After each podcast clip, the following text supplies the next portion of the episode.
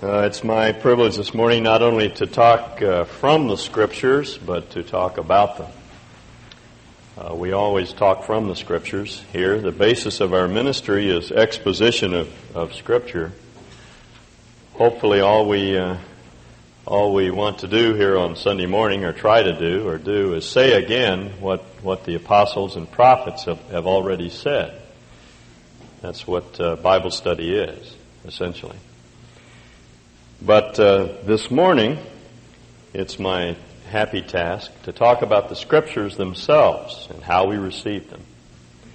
Uh, the first part of the message will be largely apologetic and historical, talking about uh, the process of, of inspiration of Scripture and how we receive the Scriptures. In the second half, for the second half, I want to go to 2 Timothy and, and uh, look at Paul's statement about the purpose for giving us the Scriptures. Uh, this is uh, a part of our present series reviewing our new doctrinal statement. The uh, fourth paragraph of that statement reads, We believe in the Old and New Testaments, inerrant as originally given, that is, without, uh, without error, in the original uh, writings, the autographa, the writings of the, of the apostles and the prophets. and we believe that the Old and New Testaments were verbally inspired by God and are a complete revelation of His will for the salvation of men. They constitute the divine and only rule of Christian faith and practice. Um, if you were given a Bible for the first time and asked to uh, give your impressions, you would probably come up with something like this. The first thing you would say is, "My, it's uh, it certainly is a big book. It has about 1,600 pages, at least most translations have about that many pages, about the length of the average Russian novel. Um, and then on a closer look, you might observe that no, it's not one book, it's 66 smaller books. All sorts of uh, literature, history, and something that looks like legal literature, songs, uh, book of Proverbs, some letters, uh, some book at the end that I can't quite figure out with uh, strange creatures appearing uh, throughout. Uh, written by a lot of different people. It all seems to be uh, about God and particularly about the, the manner in which God worked through one particular one set of people, the Jews, and about one Jew in particular, the man that's called Jesus. And then if you turn to the title page, you'd see that the title of that book is The Holy Bible. Now that's enough to scare a lot of people right there. Holy Bible. What in the world does that mean? Well, essentially, the title means a, a unique or a special book, one of a kind. Uh, our word Bible simply comes from an old Greek or probably an older Phoenician word for book, biblia, is the, is the Greek word. If you, you may have heard of the ancient Phoenician city Byblos. The Greeks called that city Byblos because their major export was paper or books. So they were called uh, Book City in essence, Byblos. So uh, our, our title, Bible, simply means book. It's nothing to be afraid of. We've all picked up books and read them. Bible just means book. That's all. Holy is another word. That's, that's another term that's often misunderstood. We think of uh, wizened uh, old prophets and church deacons that used to scare us half to death. But uh, holy merely means set apart, uh, set apart from secular things, different in that sense, unique. So putting the two terms together, what you have is a unique book, one of a kind. There's only one like it in the world the Holy Bible. Now, I want to say that the uniqueness of the Bible lies not in the words that are used. You'll find all the words that are found in, in the Old and New Testaments in any good English dictionary. Nor is there some special meaning attached to the words. They're defined in a, in a conventional, in, in, in, conventional ways. Nor is the uh, specialness of the Bible discovered by reading it upside down or diagonally across the page or skipping every other word. Now, you, you, read it just like you read the Idaho Statesman or any other piece of, of literature. You read the words, and you give them their conventional meanings, and you employ the same kind of grammar and syntax that we use in communicating between one another. So the uniqueness of the Bible has nothing to do with the words or the way they're used. The uniqueness of the Bible lies in the fact that it is a book about God by God Himself. Now, there are a lot of books about God. Of the making of books about whatever gods may be, there is no end. But, uh, but this is a special book because this is a book about God written by God using human instrumentality in some mysterious way that we is difficult to explain, but they work. God worked through the personalities of the authors of Scripture, uh, culling through their vocabularies, using their normal terminology, but choosing the precise words that God wanted to choose in order to convey a particular idea, and we call that that idea inspiration. Paul put it this way in, in 2 Timothy 3, the passage I read a moment ago. All Scripture, he says, is inspired by God. By Scripture, he meant uh, the Bible. It's inspired. Now, the word that we translate inspired is a word that Paul made up. It's not found anywhere else in the ancient world. It's a coined word. Paul apparently just stuck together two words. The two words, God breathed. All Scripture is God breathed. The emphasis is not so much on the process as it is on the author. Scripture came to us from God. God breathed out the words. That's, that's, he is the author and the origin of the Word of That's why we call this the Word of God. Uh, Peter puts it another way in his epistle, his second epistle. He says that, that God uh, worked through holy men, that the Spirit of God bore holy men along. It's a reference to the prophets. They were blown along like a, a, a sailboat is blown along by the wind. Again, using their unique characteristics and their personality, but what, what they wrote was the Word of God. And so as you read through the Bible, you find the prophets talking about it in a very self-conscious, very self-assertive way. The prophets would say things like, uh, what, I'm ha- what I say to you is what God says to you. They don't make any bones about the fact that their words, what they, what they said and what they wrote, were God's words. Paul says uh, in 1 Corinthians 14, uh, with reference to the resurrection, he says, You must know that what I'm saying to you is a command of God. And then in 1 Thessalonians, Paul says, when, when you receive my word, you received it not as the word of men, but as it really is, the word of God that is at work among you. And we read that and we say, Who is this? It's issuing commands and expecting us to obey. And and is so conscious of his authority, he, he flaunts it. He says, What I say is God's word, and, and you must obey. Who is this?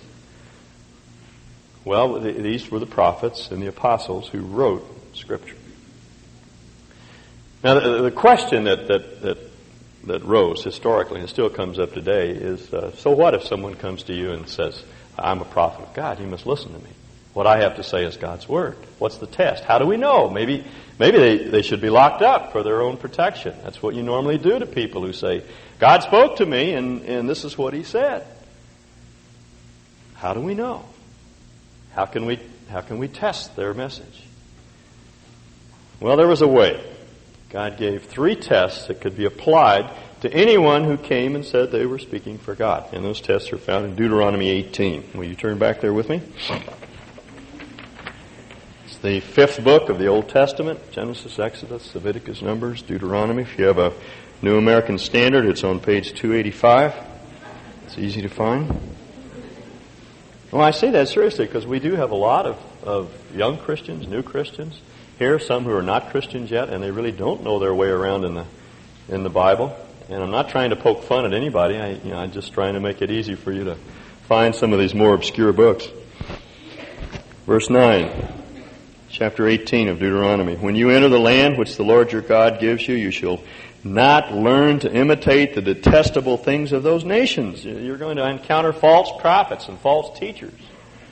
There were many of them in those days, and Paul says, Moses says, who's the author of this book, you must learn not to, to learn from them. Verse 10, there shall not be found among you anyone who makes his son or daughter pass through the fire, one who uses divination, one who practices witchcraft, or one who interprets omens, or a sorcerer, or one who casts a spell, or a medium, or a spiritist, or anyone who calls up the dead. For whoever does these things is detestable to the Lord.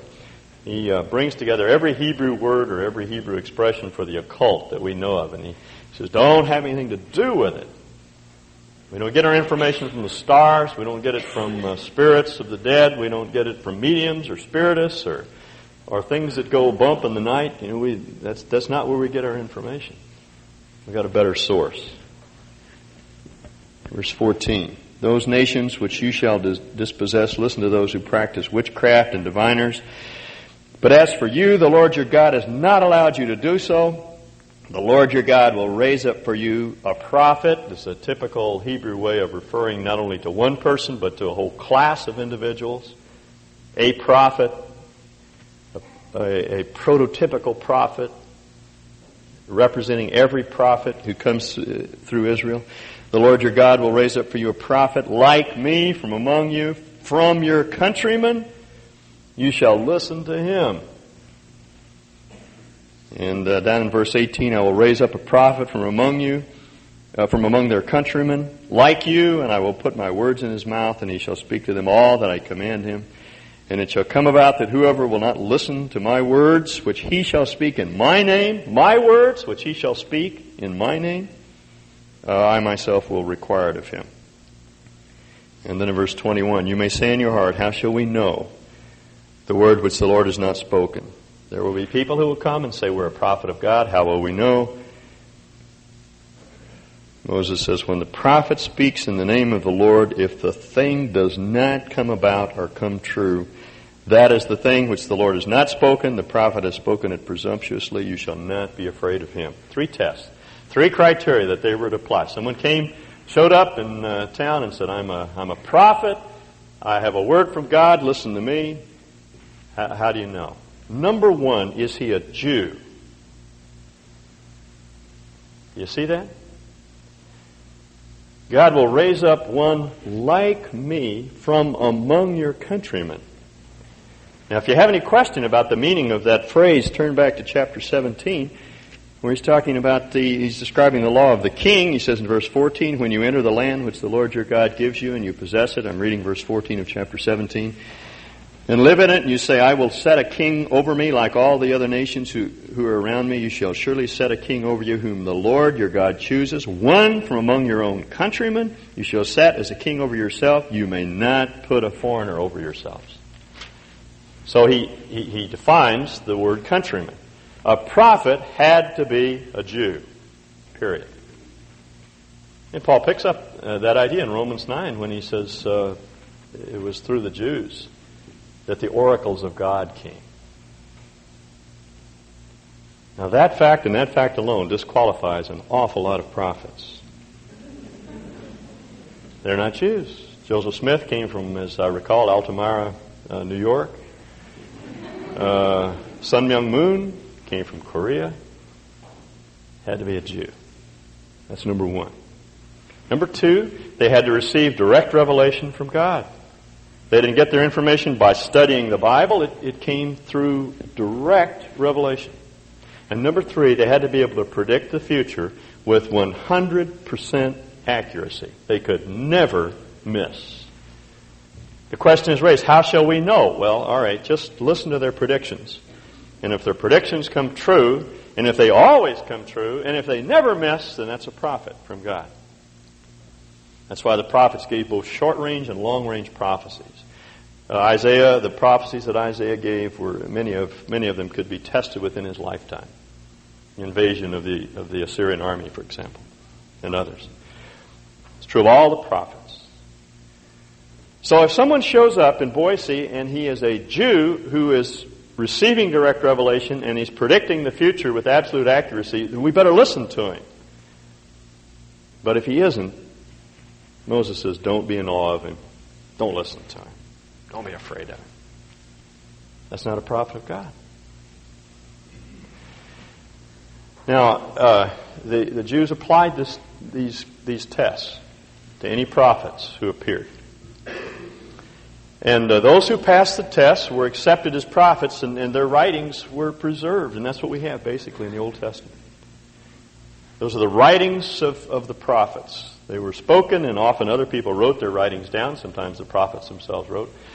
But by the time you get to the 5th century BC, there was a collection of, of writings that, that they considered their Bible. That was their book, which they divided into three sections the law, which is Genesis, Exodus, Leviticus, Numbers, and Deuteronomy. The prophets, which include all of our historical books, the ones that we have in our Bible, the books of uh, Joshua, Judges, Samuel, Kings, uh, Ezra, Nehemiah, and all of the major prophets, Isaiah, Jeremiah, Ezekiel, Daniel, and the minor prophets, Hosea, Joel, and so forth. Those were the prophets, and then there were the writings, which were Psalms and Proverbs and the book of Ruth, the book of Ecclesiastes, and, and these smaller books that were didn't quite fit into the historical or the prophetic or legal literature. And by the fifth century, by the time of Ezra, they, they, they recognized this, is a, this was their Bible, this was their body of truth, this is what they believed in, this is what they based their life on. And uh, they began to refer to them in the Greek era shortly afterward as he graphe, the writings. That was a technical term for their, their Bible. By the way, Jews even today refer to the Old Testament as the Bible. When I was in school, I was, I was often in classes with Jewish or Israeli students, and they were highly offended if you referred to that book as the Old Testament. No, it was the Bible. That's their Bible. That was the only Bible that Jesus and the apostles had. He often used that, that phrase, he graphe, the scriptures. He said, for example, in, in, uh, in John 10, these scriptures cannot be broken. Period. Which leads to the idea that Jesus never argued with, with the Old Testament. He accepted it as his authority. It was the basis of his belief. It was the basis of his uh, personal life. He put himself under the Old Testament scriptures and obeyed them. Never quibbled with them. Never questioned them. Never challenged them. That was his Bible. Uh, for example, when Jesus was uh, was in the wilderness and he was tempted of Satan, after 40 days of temptation, Satan says, Turn these uh, rocks into bread. Jesus quotes a passage from Deuteronomy that most of us never even heard of no, Man shall not live by bread alone, but by every word that issues from the mouth of God. He's quoting Scripture to himself. He says, No, I'm, I'm not going to short circuit the process. Whatever it is that God wants me to, to do, I'm going to do that. I'm going to feast on Him. I'm going to count on His resources. Put himself under Scripture. Satan says, Go up to the pinnacle of the temple, temple. cast yourself off. Forward. Satan can quote Scripture too. He quotes Psalm 91.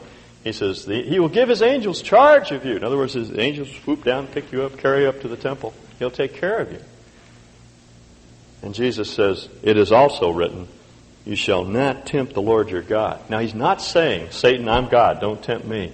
He's saying, I will not tempt the Lord my God. I will not force him into a corner. I won't I won't uh, require that he do something contrary to his will, acting, ask him to act contrary to his character. See, he put himself under the scriptures. Uh, the same thing is true of his, uh, of his argumentation when he was in controversy with the Sadducees and Pharisees. He went back to Scripture and he kept saying, It stands written. It stands written. Sadducees didn't believe in the resurrection. Uh, they were naturalists. They didn't believe that God could do anything that man couldn't do, basically. And uh, since man can't raise the dead, neither can God. And, and Jesus says, Haven't you ever read the scriptures? How God said to Moses, this is in Exodus 3, I am the God of Abraham, Isaac, and Jacob. And he makes his point on the verb tense, or actually in the Hebrew phrase, the lack of any verb at all. There's no verb there. And, and the structure of the phrase indicates an, an ongoing action. Jesus says, Haven't you ever read the Old Testament? In Moses' day, which is 500 years after Abraham's day, God said, I am the God of Abraham, Isaac, and Jacob. He didn't say, I was. He said, I am. So Abraham must still be alive. What's the matter? Don't you read the scriptures? It says the Sadducees were astonished. The word, uh, it's an idiom. It's uh, very close to our word struck out. They had the, that feeling that you get when, you know, in the last out of the World Series, when when the bases are loaded and your hero comes up and strikes out, that kind of empty feeling that you get. You know, they thought they had him in a corner, and Jesus just takes some Old Testament scripture and with penetrating insight explains it to them, and they struck out. That's the idea. So he never argued with it. Now, my point is this if Jesus accepted the Old Testament as Scripture, so must we. I'm not at liberty to question Jesus' view of the Old Testament. I don't care what the radical critics say of the Old Testament. If Jesus said it was God's word and he obeyed it and he believed it, then I must do so if he's my Lord. Same is true of the apostles. They quote the Old Testament, they never question it. It's the basis of their authority. So that, for us as Christians, as far as I'm concerned, settles the issue of the inspiration of the Old Testament. It is inspired because the apostles, the writers of, of the Old Testament claim that it is. Now, you, you know, it's not, it's not logical to argue that something is inspired simply because it claims to be inspired. That's not good logic.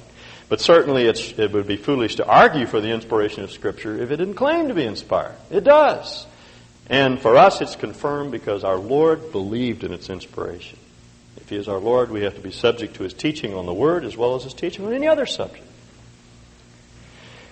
Now, the New Testament is a different question. How do we know the New Testament is inspired? Well, uh, number one, Jesus himself was a prophet.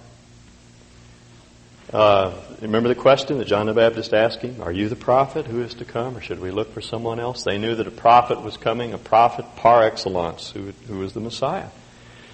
And Jesus was that prophet. There are numerous quotations in the New Testament that go back to Deuteronomy 18 and identify, and identify Jesus and his ministry with, the, with that passage. He fulfilled that passage in every respect. He, he, he qualifies because he passes the three tests. He was a Jew who received direct revelation. What I have, he says, comes from, from the Father. I don't speak of myself. It comes from him. And he predicted the future with, with absolute accuracy and certainty. He's a prophet. And he passed on that authority to his apostles. Jesus didn't write anything. He only spoke. The only thing he wrote was in the dust of the ground. Uh, but he passed on the authority to write his words to his apostles. Remember the passage we looked at last week in John 16?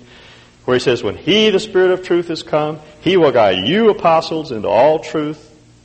And uh, he will not speak of himself, but he will he will take the things of the Father and He will give them to you and He will show you things to come. That's their, that's their authority to write Scripture and to predict the future. So that, that authority that Jesus had as a prophet was passed on to the apostles and they preserved His words and His teachings. People who say to me, and we just had an example of it in the newspaper last Saturday in, in Bill Edlund's article, that, you know, Jesus just taught a simple gospel of love, but the apostles garbled the whole thing. And what we have today is some distortion of Jesus' teaching. Quite frankly, uh, are not thinking logically. Because Jesus never wrote a thing. We have no knowledge of what Jesus said apart from what the apostles told us he said. Everything we have comes from them. So if they're wrong, how do we know what Jesus said? They, they, they remembered supernaturally what he said. And they incorporated that in their gospels and in the, in the epistles, the letters. And uh, the apostles themselves fulfilled the test of a prophet. They were Jews who were who had received revelation, and they were predicting the future. And as their writings began to circulate, the church recognized that they had unique authority. Jesus had said so, they said so, and they, they passed all of the tests that the Jews normally applied to a prophet. And a letter would come from Paul, and, and they'd read it, and they would say, This is Scripture. And they began to recognize that, that this was to be received on a level with the rest of the Old Testament. Fact, Peter says that in, in his little book in 2 Peter. He says, You know how hard Paul is to understand. He said, People twist the Scriptures like they do Paul's writings and the other Scriptures. In other words, they're saying these letters that we receive from the Apostle Paul are more than just. Uh, just personal letters. They are on a level with the prophetic writings of old. They, they, they, are scripture? And they have to be accepted with that authority. So uh, the church in Ephesus would get a letter from Paul, and somebody from Ephesus would go up to Colossae and he'd say, Hey, we just got a letter from Paul too. Want to compare notes? Yeah, you get their letters together, and a fellow from Ephesus would take the letter from Colossae back and they'd copy it off. And uh, pretty soon you had copies of copies circulating all over the, the Roman world. So I mentioned, uh, you know, by the first of the second century, we know that copies of John's Gospel were circulating in North Africa. So that uh, these letters were going everywhere. And before long, there were thousands of copies of the New Testament. And the church would look, look at these writings and compare them, and they would, uh, they would correct the, the manuscripts that they had on the basis of older, better manuscripts. And, and pretty soon there were, there were a set of letters, 27 of them, that fell out that were, that were clearly apostolic, prophetic writings that the church accepted. That sort of thing wasn't decided by a council in the third century or at any other time in history. It was as the church received these letters and received who these men and, and knew who these men were that they were accepted as Scripture and believed and considered to be on a par with the Old Testament. And that's how the Bible came to be. That's how we received the 27 books in the New Testament. By the first century, we, we had the writings of the, of the church fathers, the next generation from the apostles, the men that the apostles discipled we have most of, of their writings that are of any importance. And they quote Scripture from the New Testament, and then they quote Scripture from the Old Testament, and they never question what we call the New Testament. They, they, by the first century, by the end of the first century and the beginning of the second century, they were treating the New Testament as though it was, it was gospel. It was the old. It was same as the Old Testament. See? Now, the, the question often rises: uh, how do we know that what, what we have today is an accurate representation of what the apostles wrote? Okay, so, so the early church had, had the writings of the apostles and prophets, but we live thousands of years away. How do we know that what we have here is uh, a reliable uh, translation? You know, there's the Revised Standard Version, there's the New American Standard, there's the New International Version, there's Phillips translations or paraphrases. How do we know? And errors have crept into the text, and there, there, are, there are sects today that are based on, on the idea that errors have crept into the text over the 1900 years that the Bible has been transmitted from one generation to the next. And they have the pure version. Well, let me just give you two interesting facts, and I want to go to 2 Timothy. Um, prior to 1947, the oldest Hebrew manuscript that we had was about 10th century AD. Uh, take, for example, the, uh, the book of Isaiah. Isaiah was written about 740, middle of the 8th century, BC. The earliest manuscript that we had of the book of Isaiah was 1010 AD, some scraps from, from the 900s. But the best manuscript, the only complete manuscript of Isaiah, was about 1010 AD, about 1700 years. Oh my goodness, over 1700 years, all sorts of errors are going to creep in, right? Because they didn't have uh, they didn't have copy machines. Uh, IBM's uh, medieval monks uh, producing manuscripts, nonetheless, you know, they didn't have that sort of thing. They, they copied everything out by hand. Oh my goodness, hundreds of thousands of, of mistakes have crept in the text, right? Well, nobody knew because we didn't have anything earlier than 1010 AD, 1700 years away. Well, as you know, in 1947, a little Arab by the name of Abdul the, the Wolf was chunking rocks into a cave and he heard something break and he, he looked in one of these caves and he found a bunch of uh, clay cans like this and, and they broke into them and, and discovered all the books of the Old Testament except the book of Esther. For some strange reason, they, they didn't have the book of Esther there. Maybe they haven't found it yet. I don't know. But they had all the other books. They were able to date these, uh, these manuscripts by the, by the type of lettering that they used. It's, a, it's an exact science. They know that styles of writing changed, and they were able to date these things. They, they found an Isaiah scroll, complete scroll of Isaiah, that they were able to date about 150 BC at the very latest. I mean, you know, it could be even older than that. 150 BC. All right, now here you have a, you have to understand, have this enormous jump from 1010 AD to 150 BC. That's a thousand year, 1100 year gap. That by the finding of this one manuscript, they made this huge jump back into history, and they found a, a manuscript that was only 700 years old. And they thought, aha, now we'll see what mistakes have, have crept into the text. And they call scholars, paleographers, uh, paleographers and others, archaeologists and linguists together, and they looked, looked over these manuscripts. You know what they discovered? Basically, no difference, whatever, between the Hebrew text that we had in 1010 AD and, and the one that was found in 150 BC. Basically, no difference. The only differences were some errors in spelling, or changes in spelling, actually, stylistic changes Like our difference between the spelling of honor, H-O-N-O-R, and H-O-N-O-U-R, and that sort of thing. And a couple of uh, stylistic changes just in, in the way they express themselves. But absolutely nothing of any consequence. Absolutely nothing. Millar Burrows, who uh, he's deceased now, but at one time he was the leading scholar in this field, working with the Qumran text. He also was a translator of the Revised Standard Version. The Revised Standard Version Committee came out in 1946, I think it was, uh, with their version. And they had tampered somewhat with the, with the Hebrew text because they felt that the Greek text, the Greek translations of the Old Testament were better. So they had changed a few things. Millar Burrows, after reading the Dead Sea Scrolls, said, I wish we hadn't changed anything. Because the Hebrew text that we have is far superior to any translations. It is extremely accurate. Not one change of any consequence. Same thing's true of the New Testament. We have entire manuscripts of the New Testament going back to the third century. I've seen a couple of them. Incredible. You just, just read them, and it's exactly what you'd find in a Greek text today, in a, in a critical Greek text. And we have one, one scrap, as I said, that goes back to the section of John 18. I said John 19 last week, but it was John 18.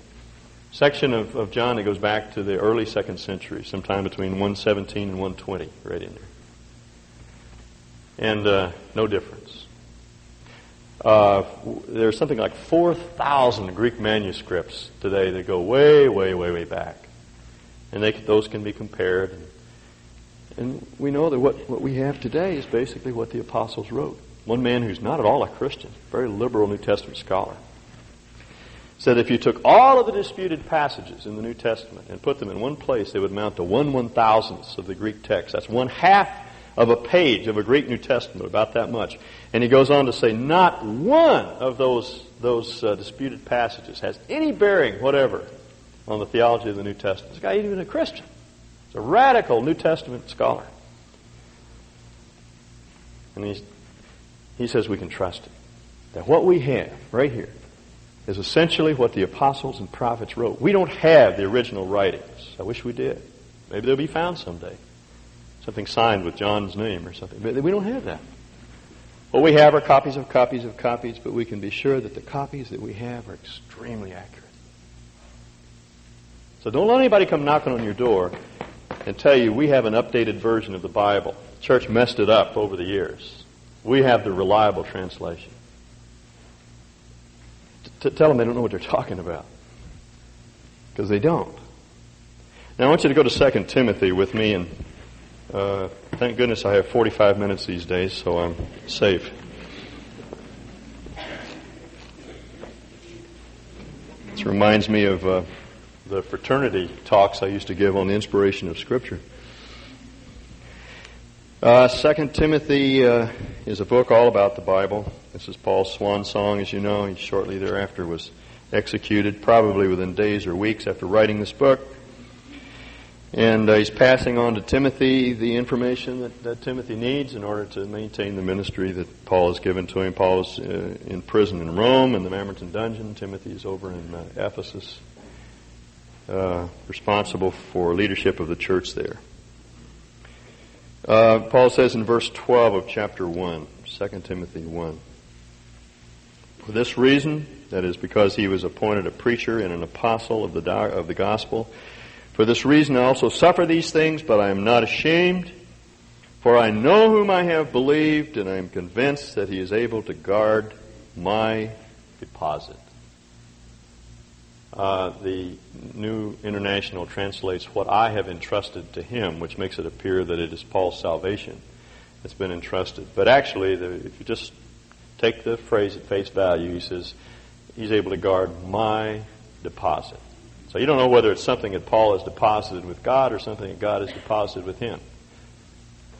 The uh, New International and the uh, New American Standard take the prior position. But for myself, I think it's the gospel because that's the context of this chapter. He's able to guard my deposit. What was entrusted to me? That is the gospel. Paul talks a lot about his gospel. It was given to him by God. And he says God's able to take care of it then down in verse 13, he says, Retain the standard of sound words which you have heard from me in the faith and love which are in Christ Jesus. Guard through the Holy Spirit who dwells in us the treasure which has been entrusted to you. What's that? Well, that's the gospel. God deposited the gospel with Paul. Paul deposited it with Timothy. Now he says, guard through the Holy Spirit that good deposit. And then in chapter 2, verse 1, You therefore, my son, be strong in the grace that is in Christ Jesus, and the things which you have heard from me in the presence of many witnesses. These entrust to faithful men who will be able to teach others also. The gospel is deposited with Paul. Paul deposits it with Timothy, and now Timothy deposits it the, with the next generation of faithful men, and on and on the thing goes from generation to the next, like, pa- uh, like you pass on an Olympic torch. That's how the gospel came down to us. God gave the gospel to the apostles. The apostles gave it to the next generation, and they gave it to the next generation, and the next generation, and it came down to us.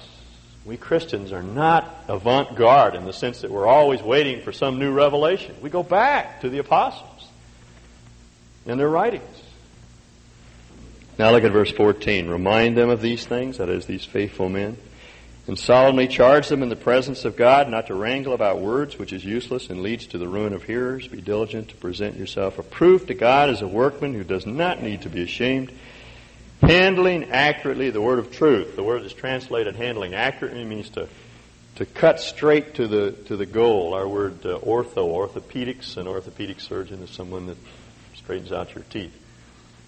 It comes from that word ortho. Cut straight. You cut straight to the goal. What's the goal of Bible study? Well, it's it's to produce godliness. It's to make us more righteous, or make us more righteous.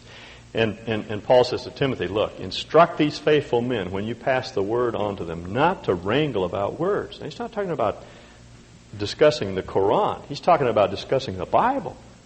He says, don't fight about words. Don't get, in, get preoccupied with minutia, which is what we as evangelicals are inclined to do. We fight over whether we ought to take a dispensational or a covenant approach to the, to the Bible and you know, when in the world the rapture is going to occur, and we've got all of our charts laid out, and we fight among ourselves over those issues, and Paul says, don't wrangle over words, cut straight to the goal. That's what will make you an approved workman. Well, what does it mean to cut straight to the goal? Verse 22 Flee from youthful lusts. Well, I know this passage is used a lot with reference to sexual lust, but if you look at the context, it has absolutely nothing whatever to do with sex. It has to do with immature passions. The, the, the sort of uh, thing that young people are most prone to, and perhaps all of us to some extent, and that is to argue and to fight over words and to win, to dazzle with your intellect and your knowledge of Scripture.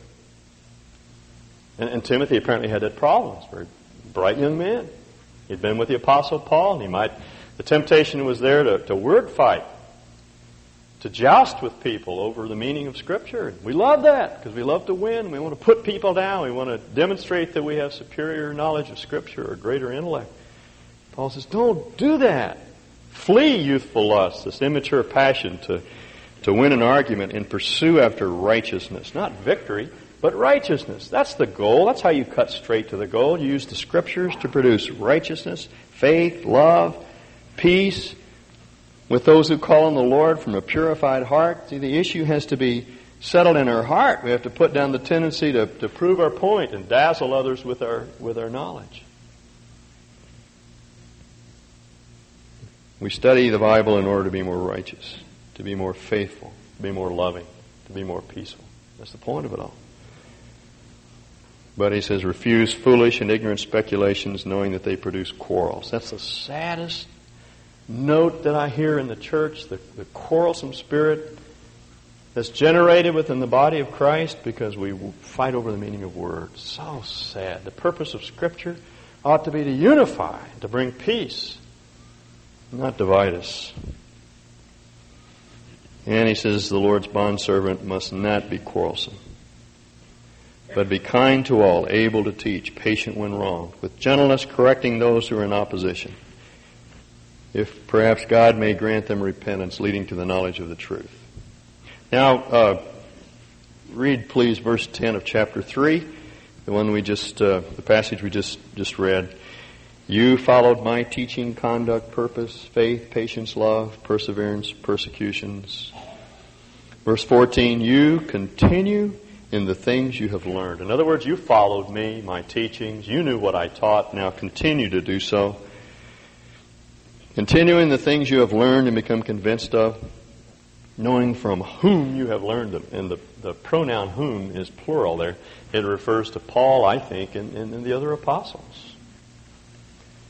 Remember who you learned them from. These, these apostles who were also prophets, who have divine authority, who speak the Word of God. Continue in them. Develop a habit of Bible study. That's really what he's saying.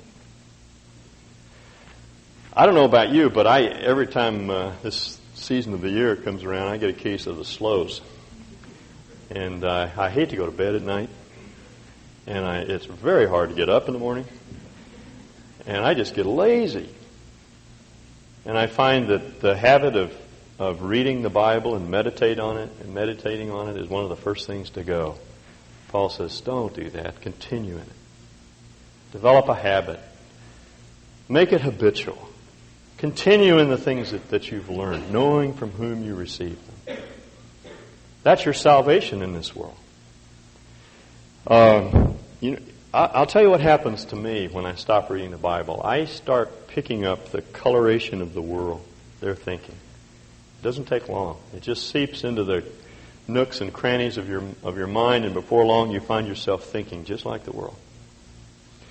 Um, I uh, Terry Clapp and I had breakfast last week, and we were talking about some of the more recent television ads, and there's one that's uh, product itself, there's nothing wrong with the product. It's a fine product, but it's the way it's presented and uh, describes. It shows a very thinly clad, lovely young lady running through the trees with this young man chasing her, and then she leaps off of a grassy slope into the water. And uh, any red blood American man uh, looking at that, his mind will go on to what happens after she leaps in the water and he leaps in the water and it dawned on me, and the same thing had struck Terry, that what they're selling is not the product, but a lifestyle. There's a very subtle um, identification with, you know, the idea is you, you drink our product, and this is the way life will be. You'll be free. You'll be like a wood nymph. And, uh, and that's nonsense. Um, I'm convinced that, uh, in fact, I wrote a column on this for next week, that social historians someday will look at the decline and death of our culture and say that television did it to us. Uh, I'm not going to campaign against against television, but I do think we need to censor the the uh, that thing and and curtail the amount of time that we spend in front of it because the problem is not the blatant evil. We have built-in sensors that will screen out the the really coarse, crass stuff. It's the stuff, the subtle stuff that gets under that, unaware, that we're unaware of that really does us in. One of the things that, that concerns me most is that television tends to fantasize good and evil. And if you watch programs uh, perceptively, you'll, you'll notice that, that evil, that good is always portrayed as dull and monotonous and dumb and evil is portrayed as full of charm and exciting. Uh, and in life, in real life, it's just the other way around. And then when we know that, in real life, evil is the most monotonous, dull way to live. Life just begins to become more and more empty. And good is what satisfies us. But but by fictionalizing good and evil, they just turn morality on its head. So now teenage sex is fun and games. Until in real life, you talk to two kids that are involved in a, in a, a wrongful sexual relationship, and they'll tell you what's happening inside. Uh, adultery is a, is a barrel of laughs until you talk to the woman who's the victim of it and, and the children who are, who you know, are raised without a father because of it. See, that's, that's, that's the horror of television. And perhaps most of the media is that it just turns morality on its head. And we start believing the lie. We get fogged out. Uh, in one of the Narnian tales, Aslan tells uh, one of the children, Lucy, I think, that uh, when she, she has three things to remember, and he says, when, when you get into Narnia, the air is thick in Narnia and you're inclined to forget. So keep reminding yourself of the three signs. And, and every time I read that, I know exactly what Lewis is talking about. The, the, the world, in, the, in, in our world, the air gets thick and we forget. That's why we need to spend time in the Word. And you know, I, I'm convinced. I'm writing a column on this now, so it's really fresh on my, in, my, in my mind. I'm convinced that social historians may someday uh, report that our, our culture died simply because of television. Because I think television, uh, I'm not uh, campaigning against television, but I do think that we need to, to censor and curtail our use of it because television is a very subtle medium. And things get through without our being aware of it. If something is really crass and just crassly evil, we'll pick it up. Our moral sensors detect it. But one of the problems with, uh, with the tube is that the stuff kind of slips in and it gets us while we aren't looking. And we find ourselves thinking like the world. Um, there's a Terry Clapp and I were having breakfast this last week, and we were uh, commenting on a number of, of, television advertisements that we've seen lately. One of which shows a, a lovely, thinly clad young lady uh, running through the woods and there's a very handsome young man who is chasing her, and she leaps off the bank of a river into the water, you know. And the product is good. There's certainly nothing wrong with the product. But what occurred to both of us is that they're not selling the product, they're selling a lifestyle. Uh, if you drink our product, you're, you're going to be a free spirit like this. You'll be a wood nymph. Uh, You know, you, you can run through the trees without any clothes on like these people do, and you can live free, and boy, it is so much fun, and wow, let's, let's do it. And, and your mind goes on to think of what happens after you leap into the water with this young lady and so forth. One of the problems with television and perhaps movies as well is a tendency to fantasize, to fictionalize good and evil. Uh, good is always pictured as dull and monotonous and boring and dull and dumb. And uh, evil is presented as charming and delightful and satisfying. And we begin to believe it after a while. And what happens is that our morality just gets turned upside down. Good is evil and, and evil is good. But in real life, it isn't like that. See, teenage sex uh, is, is portrayed on the, in the media as something delightful. But you talk to some of these kids that have wrongful sexual relationships going on and what's happening to their to the inner person and just how they feel about things. They're no longer free, and they know it.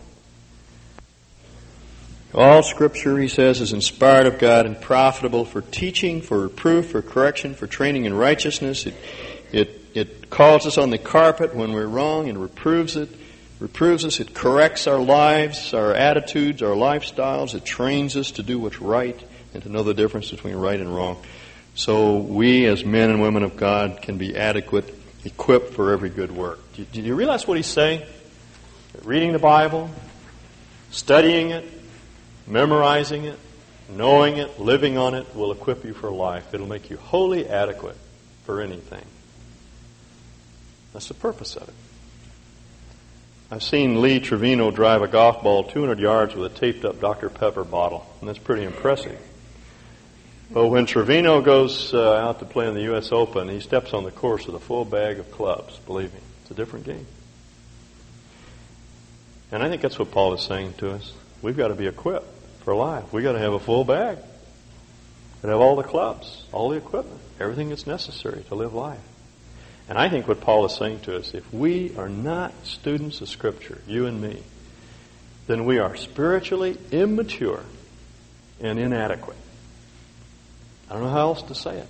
That's what Paul is saying. And it's not enough merely to sit here and listen to someone else teach you the Word. All of us need to be students of Scripture, be devoted to it, to give ourselves to it in order to be approved to God. Let's pray.